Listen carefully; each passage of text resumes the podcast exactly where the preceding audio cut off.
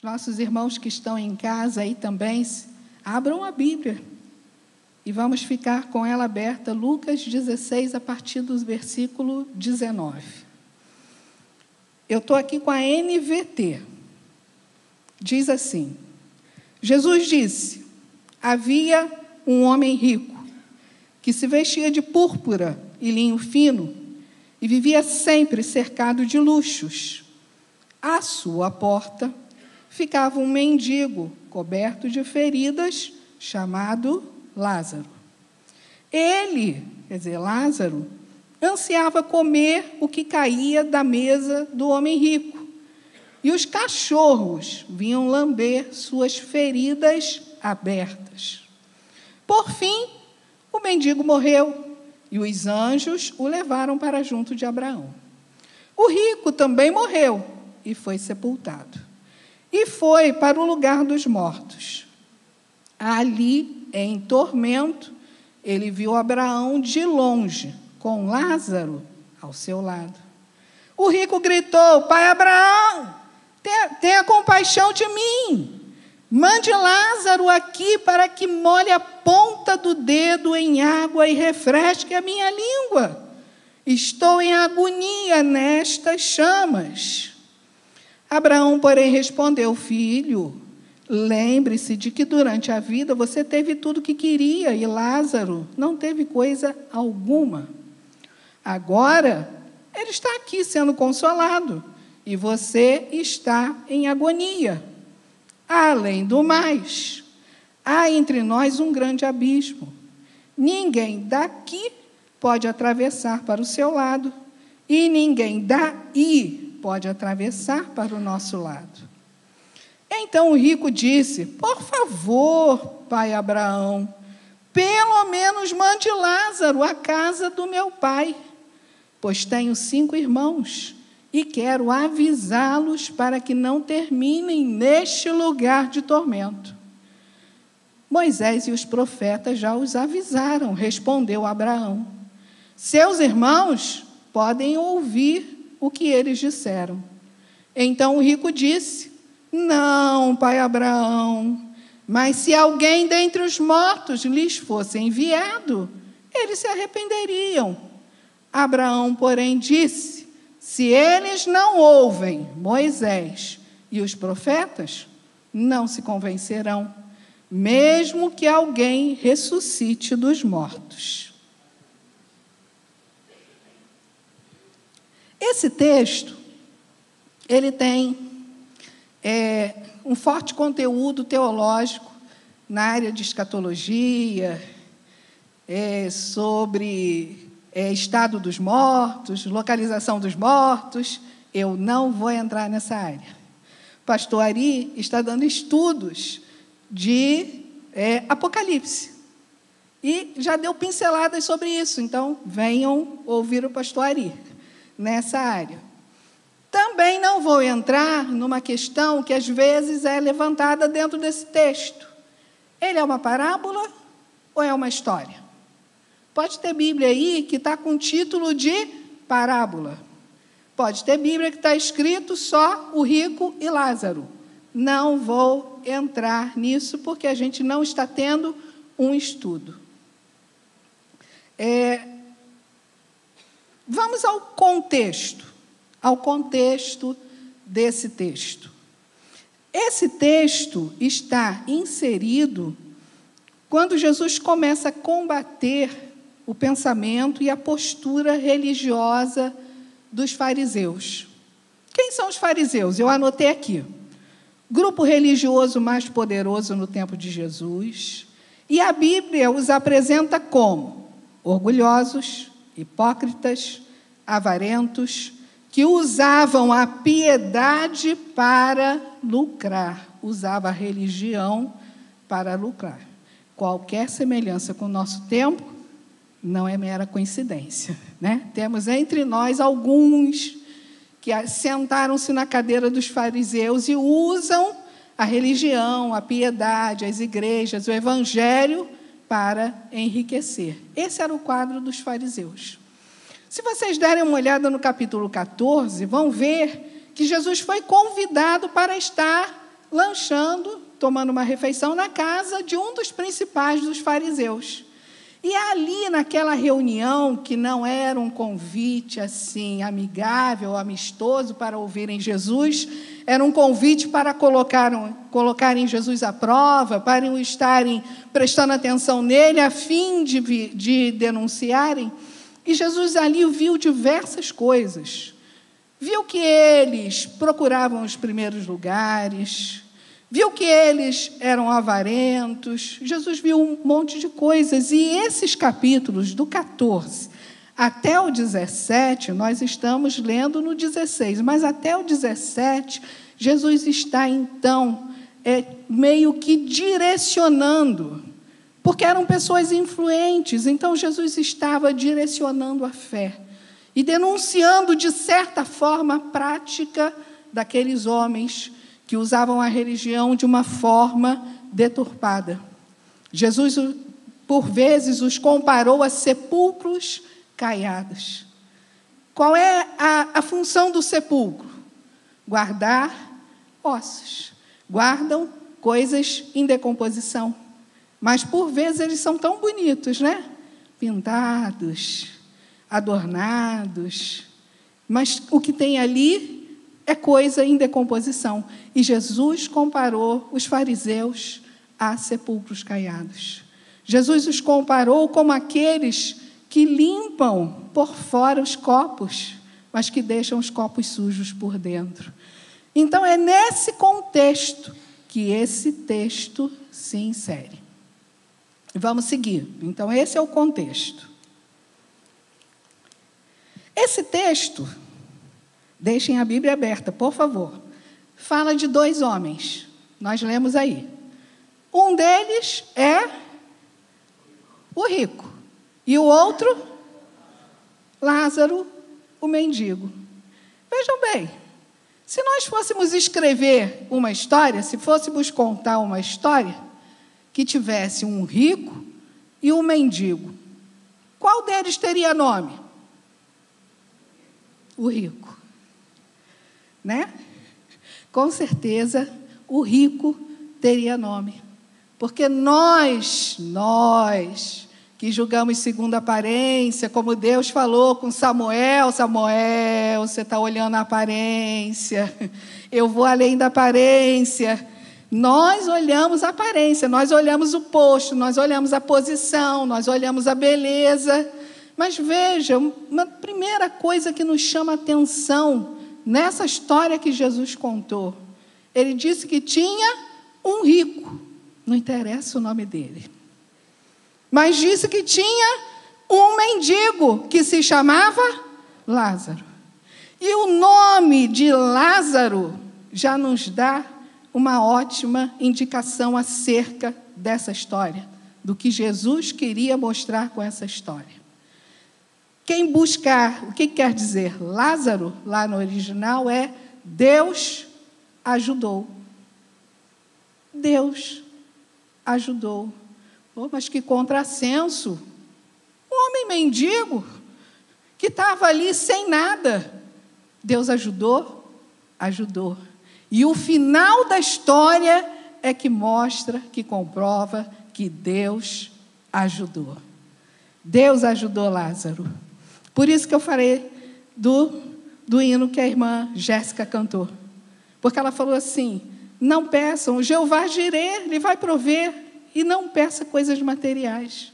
Porque muitas vezes nós pensamos que Deus, eu estou até antecipando algum ponto aqui, que Deus está no sucesso, que Deus está na abundância de bens, que Deus está nos carros grandes, novos, bonitos, zero quilômetro, que Deus está nas casas enormes, mas muitas vezes Deus está na esquina. Deus está com o mendigo. Deus está ajudando o mendigo. E aquele que é rico, ele está só na força do seu braço, que é o que essa palavra aqui, essa passagem nos mostra.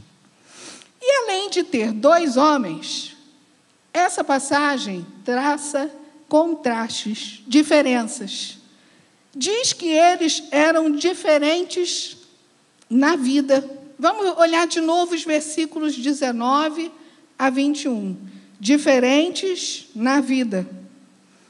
Diz aí o versículo 19: Havia um homem que se vestia de púrpura e linho fino. Olha, ele era muito bem trajado, tinha roupas de baixo, de, de pano é, de primeira categoria, e as vestes de cima também. Né? Esse rico andava em opulência nas suas vestes. Diz mais aí, e vivia cercado de luxos. Tenta imaginar alguém aí, eu não vou citar personalidade nenhuma, mas todos nós sabemos aí pela mídia de uma personalidade dessa que vive cercada de luxos. Era o nosso personagem aqui. Bem vestido e com tudo do bom e do melhor. Continua aí o versículo. À sua porta, versículo 20, ficava um mendigo coberto de feridas chamado Lázaro. Esse homem ele era colocado, algumas versões, não nessa minha que está aqui, mas em algumas versões diz que ele era posto no portão do rico, todos os dias. Então, todos os dias pegavam aquele homem leprento e colocavam ali, para ver se sobrava, de repente, alguma coisa para aquele mendigo que estava ali no portão. E diz, diz o texto, Versículo 21. Ele ansiava comer o que caía da mesa do rico. Cair comer migalhas era o sonho de consumo de Lázaro. Diz aí, ó, ansiava comer das migalhas que caíam da mesa do rico. Mas o que, que ele tinha? O que ele recebia?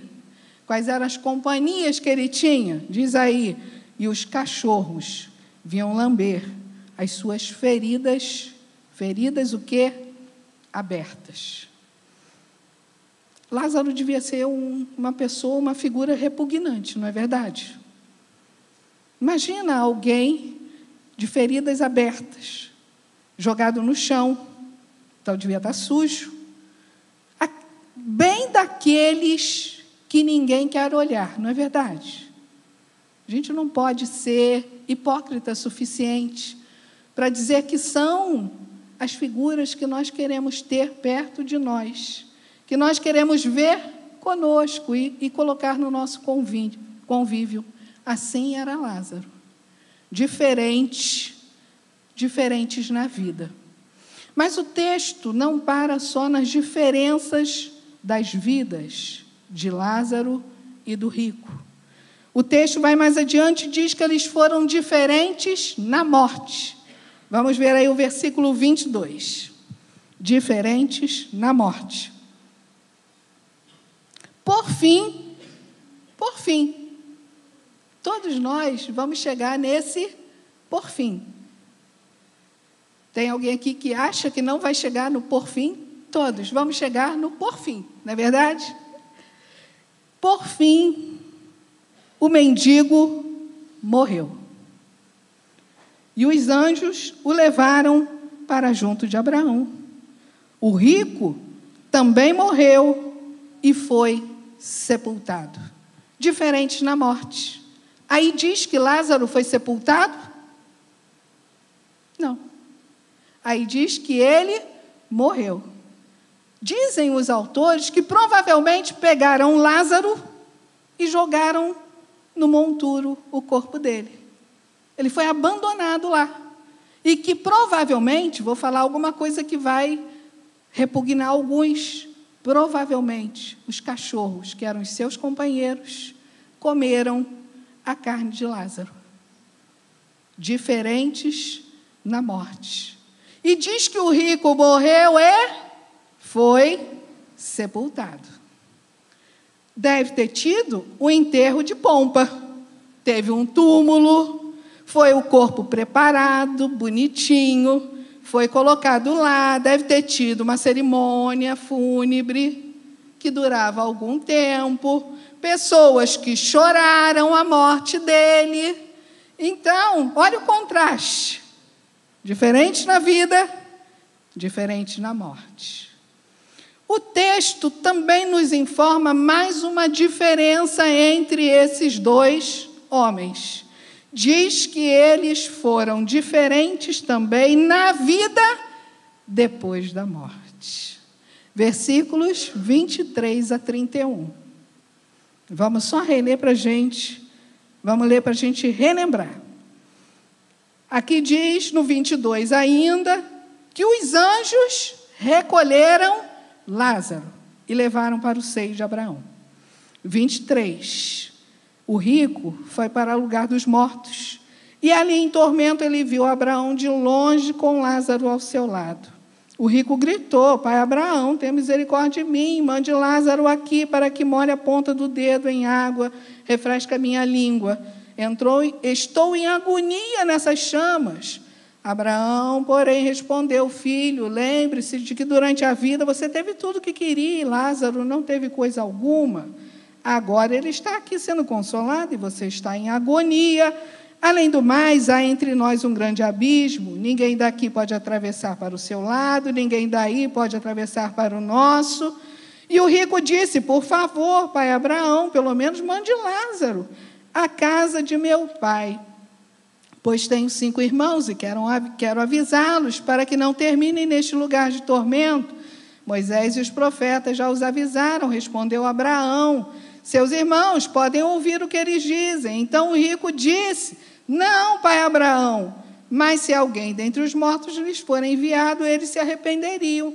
Abraão disse: Se vocês não ouvem Moisés e os profetas, não se convencerão, mesmo que alguém ressuscite dos mortos.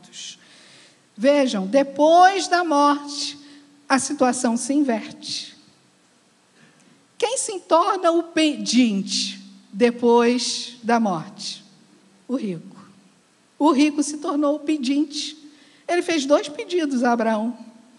E outra coisa que me chamou a atenção nesse texto é que parece que o rico, ele mantém a sua mesma arrogância de quando estava vivo. Olha só o pedido. Pai Abraão, ele nem fala com Lázaro. Lázaro foi ignorado a vida toda. Esteve ao portão do rico, o, não sei por quanto tempo, o texto não fala, mas estava no portão do rico. E ele, foi, ele era ignorado. E depois da morte, o rico continua ignorando Lázaro. Porque ele diz o quê? Pai Abraão, manda Lázaro. Não é assim que muitas vezes as pessoas fazem. Não falo com subalternos, não falo com menores, não falo com mendigo. Manda Lázaro. Continua achando que Lázaro era pequeno, era para cumprir ordens. Olha que coisa interessante, isso me chamou a atenção. Manda Lázaro. E, e ali ele se lembra, lembra dos seus irmãos, e lembra que ele tinha perdido a oportunidade e que, através desse pedido, a, a intenção dele é que os seus irmãos não perdessem a oportunidade. Então, dois homens, diferentes na vida, diferentes na morte e diferentes depois da morte. E aí, eu fiz algumas aplicações. Muitas aplicações foram feitas, mas eu fiz algumas aplicações que se referem dentro do tema escolhido, vivendo a vontade de Deus. Eu quero passar para a primeira aplicação. Viver a vontade de Deus não é garantia de riqueza e vida boa. Essa parábola mostra isso. Erram os teólogos da teologia da prosperidade que dizem que Deus está contigo se você se veste bem, se você tem um carro bom, se você tem uma casa boa, se você tem uma casa de praia, se você tem um, um aeroplano, se você tem um avião, se você tem, se você tem, se você tem, se você tem, se você tem uma conta bancária gorda, se tem um saldo bom na sua conta. Essa passagem nos mostra que viver a vontade de Deus não é garantia de riqueza e vida boa. Poxa, Cláudia, eu vim aqui para ouvir isso hoje. Eu estou lutando tanto para ter, para ser, para possuir, mas não ponha, jovens, adolescentes, não ponham o seu coração nas riquezas. Deus pode abençoar? Pode. Tem, tem pecado em ter riqueza e ter vida boa? Não. Não, mas ter essas coisas não é garantia de que Deus está com aquela pessoa. Talvez a sociedade daquela época olhasse para o rico e tivesse essa noção. Esse aí tem o Deus de Abraão com ele, porque ele tem as facilidades desse mundo, ele tem tudo que ele quer. Mas o final da história nos mostrou que não é verdade. Então, viver a vontade de Deus não é garantia de riqueza e boa vida. Segunda aplicação, que eu achei pertinente nesse texto, está ali. Para viver a vontade de Deus, não é necessário fazer voto de pobreza. Pelo outro lado também. Ah, então, se o rico foi para o inferno, então eu vou ser como Lázaro. Vou botar roupas rasgadas, vou abrir mão de tudo que eu tenho e vou sentar lá na porta, lá no chão, porque aí Deus vai me colocar no céu. Não é verdade. Lázaro foi para o céu porque era mendigo, porque era miserável? Não foi. Aonde que a gente vê isso? No nome dele. Talvez por isso Jesus tenha posto o nome no mendigo, para dizer: olha só, Lázaro chegou na minha presença porque eu estava com ele, porque eu o ajudei. E o final é que ele mostra, é que mostra se o início foi bom ou se foi ruim. Então, erram também aqueles que fazem voto de pobreza. Ah, não, não pode ter nada. Não é verdade, não é verdade. É verdade até que Jesus disse que não são muitos os ricos que conseguem encontrar o caminho. Não serão muitos ricos que vão entrar no céu, não sou eu que estou dizendo, Jesus falou isso. Por quê? Por causa da tendência de confiar na riqueza, de fazer da riqueza o seu Deus. Não é à toa que Jesus, versículos atrás, disse assim: ninguém pode servir a dois senhores. Não se pode servir a Deus e a Mamon, como tem algumas versões. Mamon era um Deus. Então, para alguns, o dinheiro se torna o seu Deus. Eu consegui, eu tenho, eu posso comprar, eu tenho as pessoas na minha mão e aos meus pés por causa dos bens que eu tenho. Então, muitas pessoas têm essa tendência de fazer do dinheiro o seu Deus. Mas, para entrar no céu, você também não precisa abdicar de tudo.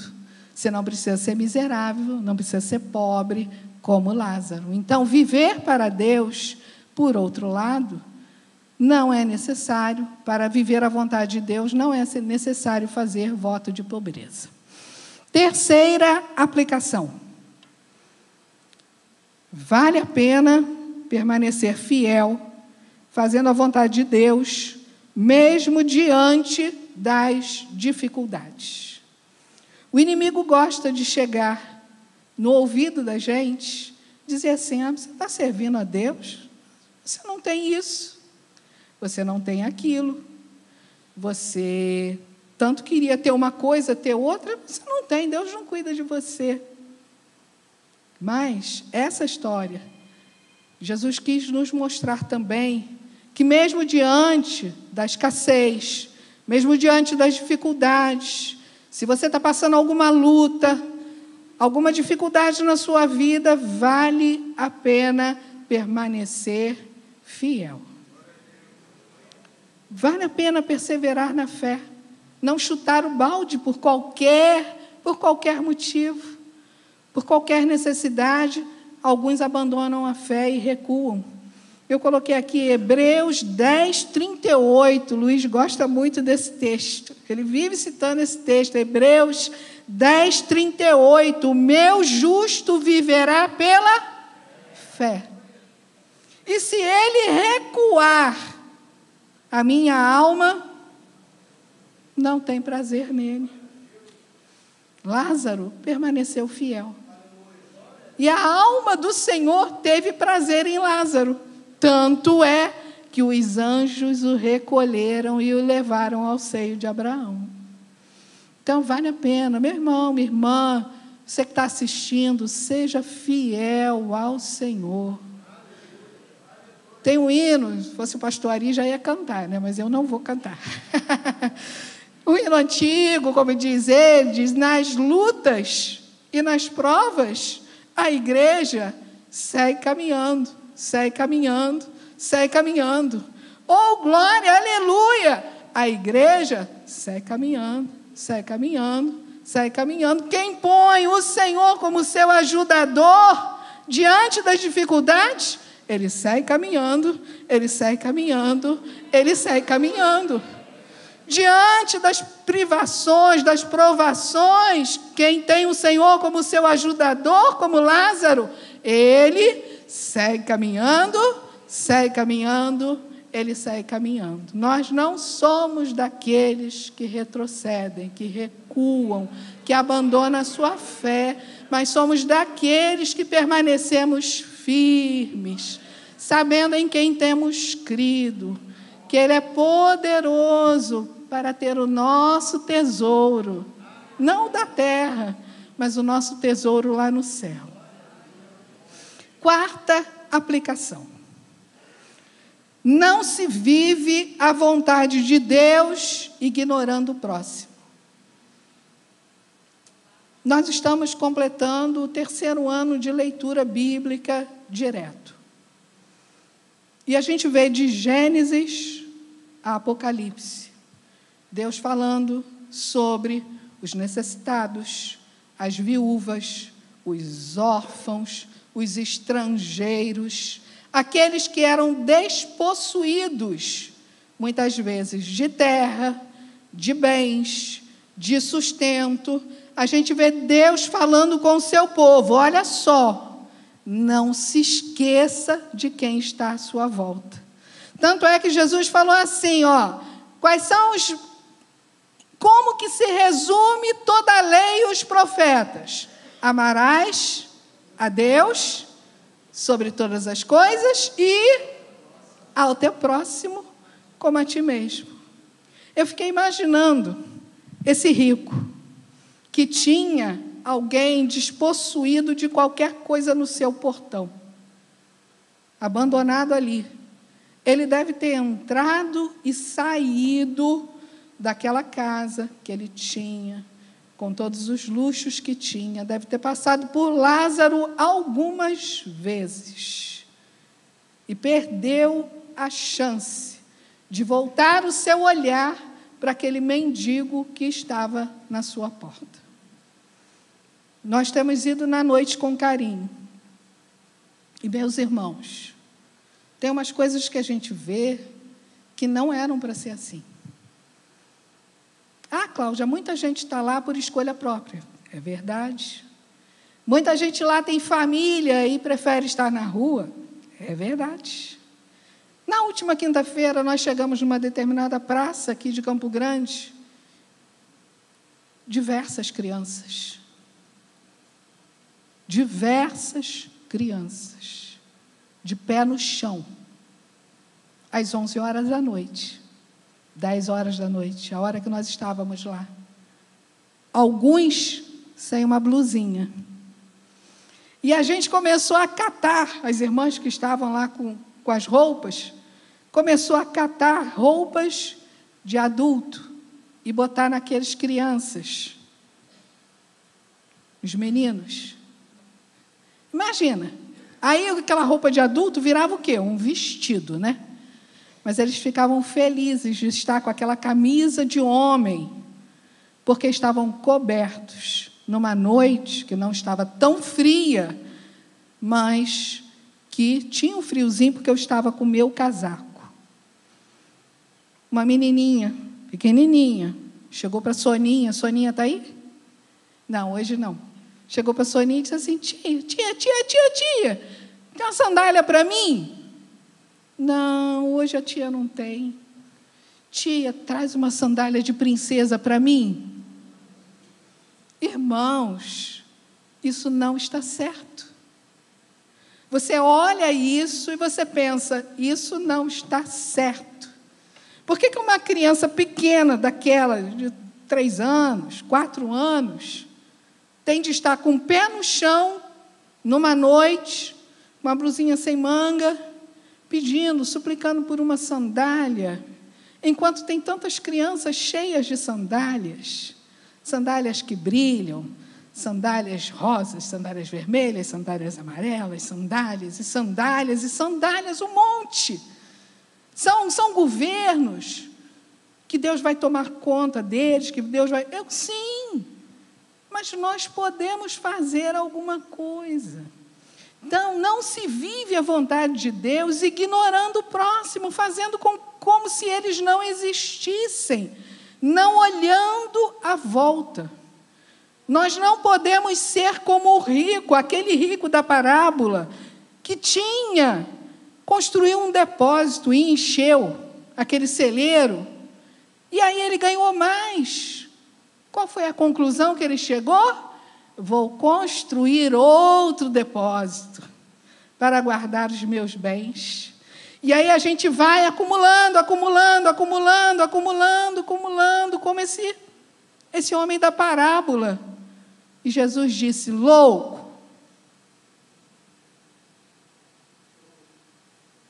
Louco, foi como Jesus chamou. Hoje te pedirão a tua alma. E o que tu tens, para quem será? Como aconteceu com aquele rico. Né? Essa é, é uma outra história. Mas Jesus, com propriedade, poderia ter dito para esse rico aqui, que tinha Lázaro como vizinho, louco, hoje te pedir a tua alma. Ficou tudo para ir. Para os seus irmãos que vivem tão egoisticamente como você. Isso está no texto? Está. Por quê? Porque ele temeu que os irmãos fossem para o lugar de tormento que ele estava. Então, aquela família era uma família egoísta, voltada só para o seu umbigo e para as suas necessidades. Então, não se vive a vontade de Deus ignorando o próximo. Mais uma aplicação, a quinta. Vive a vontade de Deus quem considera a palavra de Deus como regra de fé e prática. Os milagres são importantes, mas não substituem a palavra. Olha o pedido que ele fez. Pai Abraão, ressuscita alguém aí, manda um, um, um, alguém que tenha ressuscitado para ir lá falar com os meus irmãos. Ele disse: não, ele já tem o quê? A palavra. Qual era a palavra? A lei e os profetas. Então, essa é a nossa referência para saber qual é a vontade de Deus. Você quer saber qual é a vontade de Deus para a sua vida? Está aqui. Hoje nós temos muitos evangelhos. Muitos. Querem criar o evangelho para as mulheres, o evangelho para é, os negros, o evangelho. E aí vai. Pensa aí num grupo, num grupo social. Querem criar um evangelho para esse grupo. Não. A palavra de Deus, ela é completa. Nada precisa ser acrescentado nela. Nada pode ser tirado dela. Está aqui a fonte para conhecer a vontade de Deus. Gênesis a Apocalipse. É a fonte de se conhecer a palavra de Deus. Então, ali, ó, vive a vontade de Deus quem considera esta palavra sem tirar nem pôr uma vírgula. Quem considera a palavra de Deus como regra de fé e prática. Os milagres, eles são bons. Aquilo que Deus faz na nossa vida é bom, mas eles não são a base da minha fé. Não é à toa que tem um hino que a gente canta, e canta bastante. Se Deus fizer, Ele é Deus. Se Ele não fizer um milagre, Ele é Deus. Continua sendo Deus. Esse é o alicerce sobre o qual eu devo construir a minha casa. É, essa casa, alicerçada sobre a rocha, que é a palavra de Deus, que não cai quando vêm os ventos, quando vem a tempestade, quando a chuva cai e, e as águas começam a correr por debaixo daquele alicerce. É a casa que está na palavra que Jesus disse que não cai. É a palavra de Deus a nossa referência. Sexta aplicação, caminhando para o final. Viver a vontade de Deus é para aqui e agora, enquanto se está vivo. Não existe uma segunda chance. Talvez isso tenha sido o que mais impactou o rico. Perdeu a oportunidade. Eu botei três textos aqui. Um foi tema do acampa dentro. A gente até conversou no acampa dentro sobre esse texto. Quem lembra aí qual foi o tema do acampa dentro? Fala alto. Estou pedindo muito, né? Buscai ao Senhor enquanto se pode achar, invocai-o enquanto está perto. E a gente conversou sobre a frustração de você buscar algo que você não tem mais a possibilidade de encontrar. Eu contei até para eles a história do meu fusquinha amarelo que foi roubado. Levaram e disseram: Ó, oh, você vai encontrar ele lá na esquina. Se alguém estiver me ouvindo aí e souber onde está o meu fusquinha, por favor. E aí disseram: você vai encontrar o seu Fusquinha mais na frente com a chave debaixo do banco. Gente, eu olho até hoje, isso tem décadas. Décadas. Eu disse para eles que eu não posso ver um Fusquinha amarelo que o meu olhar segue. Porque resta um gosto de frustração, de poxa, sabe? Poxa, perdi. E esse rico perdeu. Perdeu a chance de ter o Senhor como seu ajudador, como Lázaro.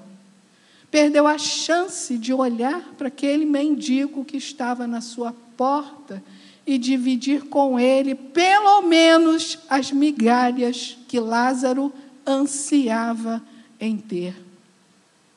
Então, Viver a vontade de Deus é para aqui e agora. O outro texto que eu botei aqui diz, Hebreus 13, 15: Hoje. Qual é o dia? Hoje. Hoje, se ouvirdes a sua voz, não faça o quê? Não endureça o vosso coração.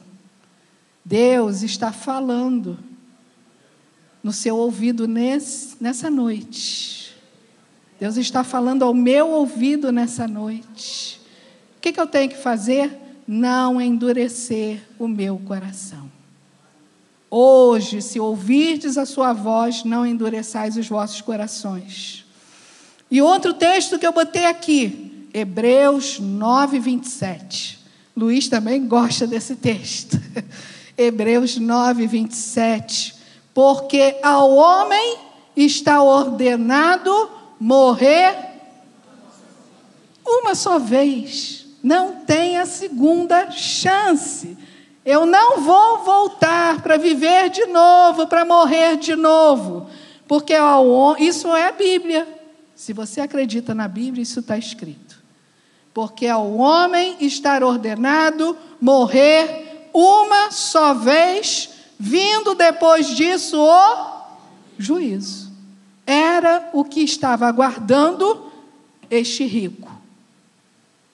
Este rico estava aguardando o juízo de Deus. A última aplicação, para a gente terminar. A sétima aplicação.